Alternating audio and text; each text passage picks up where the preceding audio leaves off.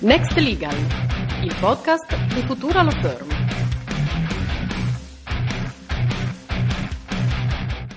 Buongiorno a tutti e benvenuti a questa nuova puntata di Next Legal. Quest'oggi parleremo di SAFE e SFP. Ma cosa sono questi strani acronimi? Prima di parlare di questo, allora dobbiamo fare un passo indietro e parlare di Y Combinator, che è un acceleratore di start-up tecnologiche fondate negli Stati Uniti nel marzo del 2005 da Paul Graham, Jessica Livingston, Robert Tappan Morris e Trevor Blackwell. Y Combinator è assolutamente noto, notissimo e ha lanciato più di 3.000 start-up, tra cui Stripe, Coinbase, Dropbox, Twitch e anche Reddit ed è considerato uno degli acceleratori di startup di maggior successo della Silicon Valley. Nel 2013 Y Combinator ha diffuso un modello standard di contratto chiamato Simple Agreement for Future Equity, per l'appunto SAFE, acronimo SAFE. Questo documento è utilizzato da quasi tutte le startup di Y Combinator, da tantissime altre startup al di fuori del circuito di Y Combinator come strumento per la raccolta di fondi early stage. Da notare che il primo modello di questo contratto, quindi quello del 2013, era, come si dice in gergo, pre-money, ossia faceva riferimento al valore della società prima dell'iniezione di capitale del sottoscrittore del SAFE, cioè dell'investitore. Nel 2018 Y Combinator ha introdotto un nuovo modello di SAFE, quello post-money, per cui la quota eh, di riferimento è misurata dopo che tutto l'investimento oggetto del SAFE è contabilizzato, ma prima del nuovo aumento di capitale, cioè quello che permette la conversione e la diluizione dell'investimento del SAFE. E questo SAFE post money permette di calcolare immediatamente e precisamente la quota oggetto di vendita. Ma quindi cerchiamo adesso di capire davvero che cos'è questo safe. Questo safe quindi è un contratto con il quale l'investitore trasferisce immediatamente il denaro alla startup e come ho detto prima il termine Simple Agreement for Future Equity, stiamo parlando di capitale sociale futuro. Questo che cosa significa? Che nel momento in cui l'investitore trasferisce il denaro alla startup alla sottoscrizione del SAFE, non ottiene subito capitale sociale, non sta comprando immediatamente quote o azioni già disponibili, già esistenti, ma per l'appunto un capitale sociale futuro, per cui il SAFE è legato a un momento futuro, a eventi futuri, in presenza dei quali avverrà la conversione di questo denaro in capitale sociale, eventi futuri come quotazione, aumento di capitale, fusione, liquidazione, scioglimento. Quello sarà il momento nel quale il denaro già trasferito si convertirà in capitale sociale, per cui il SAFE è uno strumento convertibile, anzi è uno strumento convertendo, ossia include l'obbligo di conversione. Quindi la differenza fra convertibile e convertendo sta nell'obbligo o no di conversione. Il, strum- un qualunque strumento convertibile include la possibilità per il soggetto investitore, finanziatore, di decidere se convertire quel denaro già trasferito in capitale sociale. Uno strumento convertendo invece comporta un obbligo di conversione. Questo che cosa significa anche? Che il denaro trasferito sulla base di un safe non è un debito della società, perché non c'è questo diritto di riottenere indietro il denaro ed evidentemente non va ad appesantire il bilancio della società stessa, perché per l'appunto non risulta essere un debito. Bene, con la diffusione di questo modello contrattuale del SAFE negli Stati Uniti, ci si è posti il tema se fosse possibile importarlo in Italia. E purtroppo non è possibile sic simpliciter applicarlo anche in Italia. Esistono però due soluzioni per poter ottenere un risultato simile.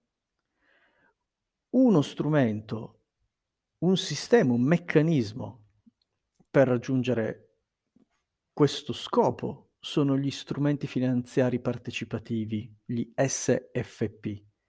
L'altro sono i finanziamenti, in entrambi i casi convertendi, ma andiamo con ordine. Partiamo dagli strumenti finanziari partecipativi. Gli strumenti finanziari partecipativi sono stati introdotti con il decreto legge che ha eh, disciplinato le start-up innovative. Per i più precisi faccio riferimento all'articolo 26,7 decreto legge 179 del 2012.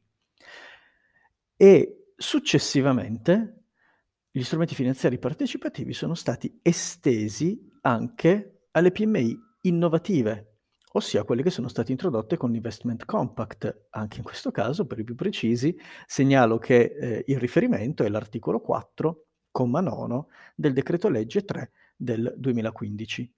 Per cui in questo momento in Italia le cosiddette società innovative, cioè quelle società che per l'appunto la, eh, rientrano nella categoria di startup innovativa o di PMI innovativa, possono sfruttare questo eh, strumento, mi chiedo scusa per il bisticcio di, palo- di parole, e quindi possono fare un'emissione di strumenti finanziari partecipativi.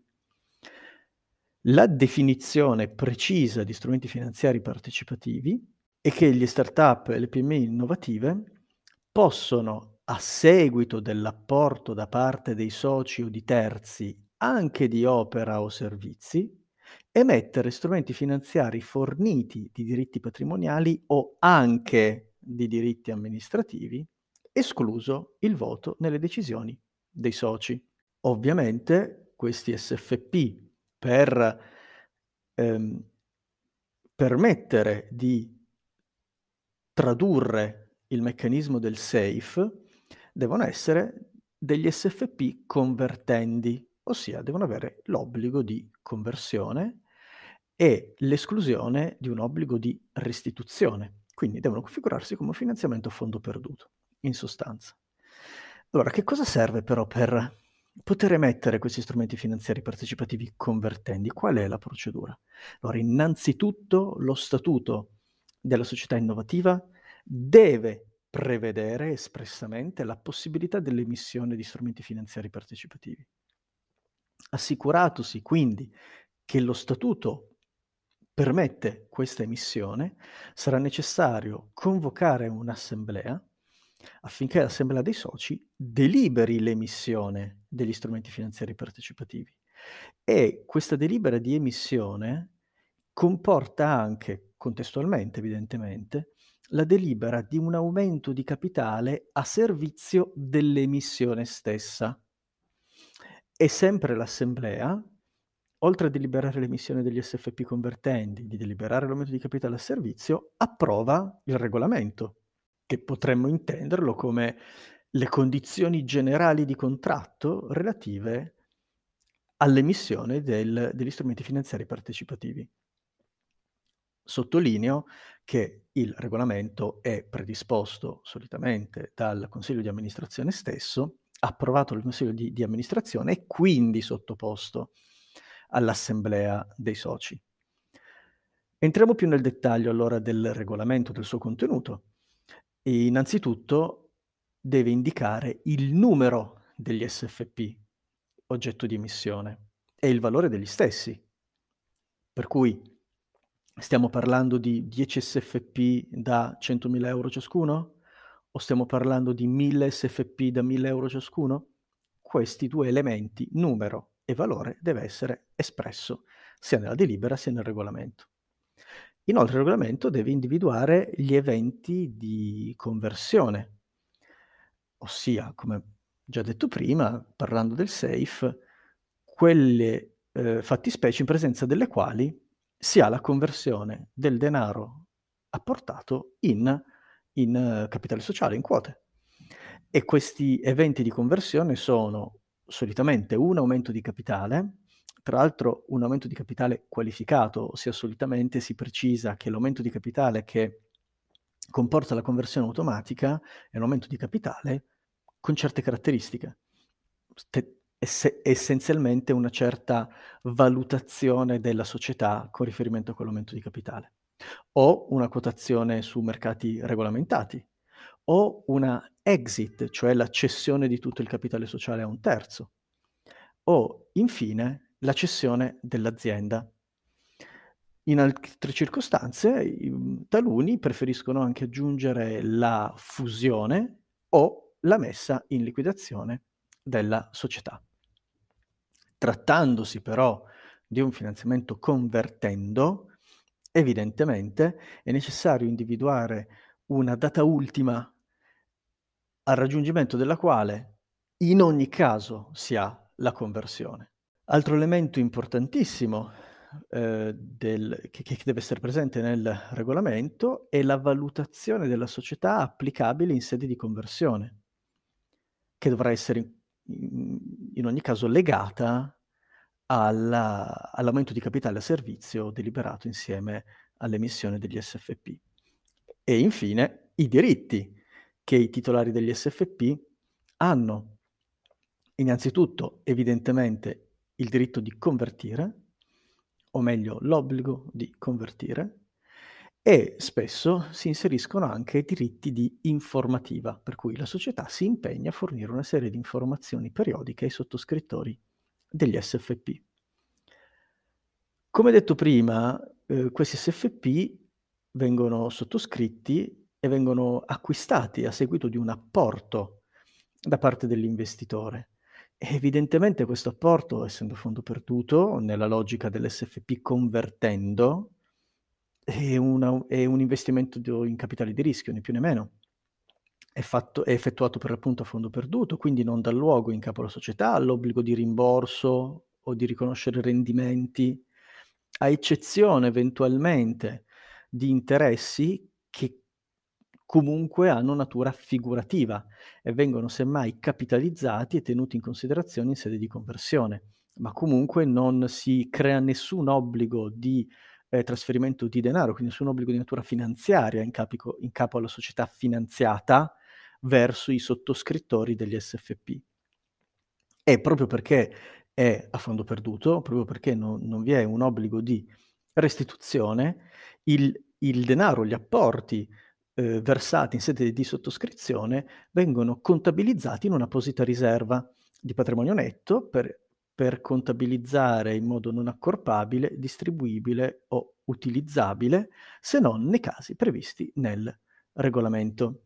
Gli SFP, strumenti finanziari partecipativi, sono eh, rappresentati da certificati cartacei o digitali dove vengono indicate le generalità del sottoscrittore, tuttavia è anche possibile tokenizzare questi certificati, tokenizzare gli SFP, per cui la titolarità dell'SFP risulta dal possesso del token. Per cui il titolare del wallet eh, um, che avrà all'interno quel token potrà evidentemente dimostrare di essere soggetto legittimato. Questo permette evidentemente anche una creazione di un mercato secondario di compravendita degli SFP, cioè permette di facilitare un mercato secondario. Ehm, si suggerisce, si consiglia in ogni caso che la società tenga un proprio registro in modo tale da avere contezza, avere eh, eh, chiarezza della titolarità del wallet rispetto a un soggetto ben identificato.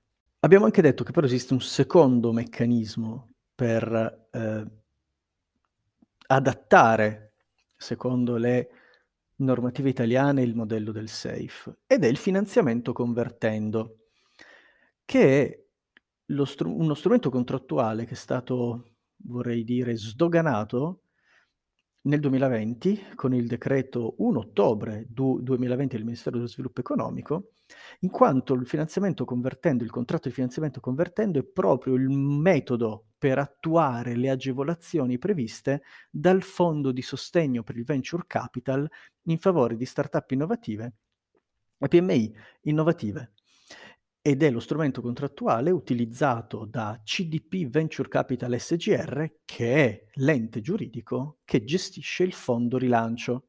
E questo finanziamento quindi è assimilabile al SAFE perché è un apporto in denaro, come si dice in gergo, quasi equity, ossia senza nessun obbligo di restituzione o di rimborso che viene convertito insieme agli interessi figurativi in capitale sociale.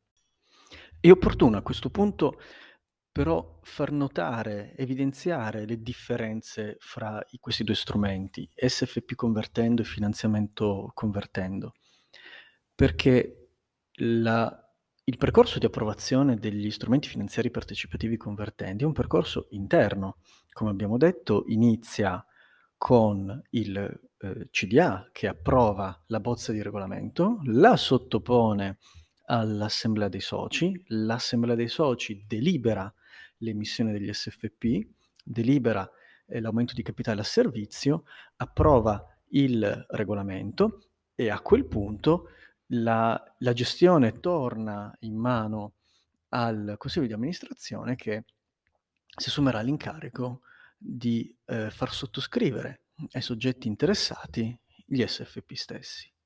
Nel contratto di finanziamento, invece, il percorso è diverso. Il percorso richiede la sottoscrizione del contratto di finanziamento da parte non solo della società insieme al finanziatore, ma anche di tutti quanti i soci. Questo perché nel momento in cui ci sarà eh, l'evento che porta alla conversione dell'importo finanziato in capitale sociale, i soci dovranno deliberare in sede assembleare l'aumento di capitale che permette la conversione. E quindi a livello di contratto di finanziamento convertendo è necessaria la firma da parte dei soci perché si obblighino a tenere tale assemblea. Quindi sono due percorsi diversi, il risultato finale è lo stesso, ma eh, hanno delle peculiarità formali e contrattuali diverse che vanno tenute in considerazione. Bene, io eh, mi auguro che alla fine di questa carrellata, eh, di questi chiarimenti su questi due sistemi, su questi due strumenti, eh, ancora piuttosto mh, mm, poco noti, poco approfonditi, eh, voi abbiate le idee più chiare e ci sentiamo alla prossima puntata di Next Legal. Next Legal, il podcast di Futura Law Firm.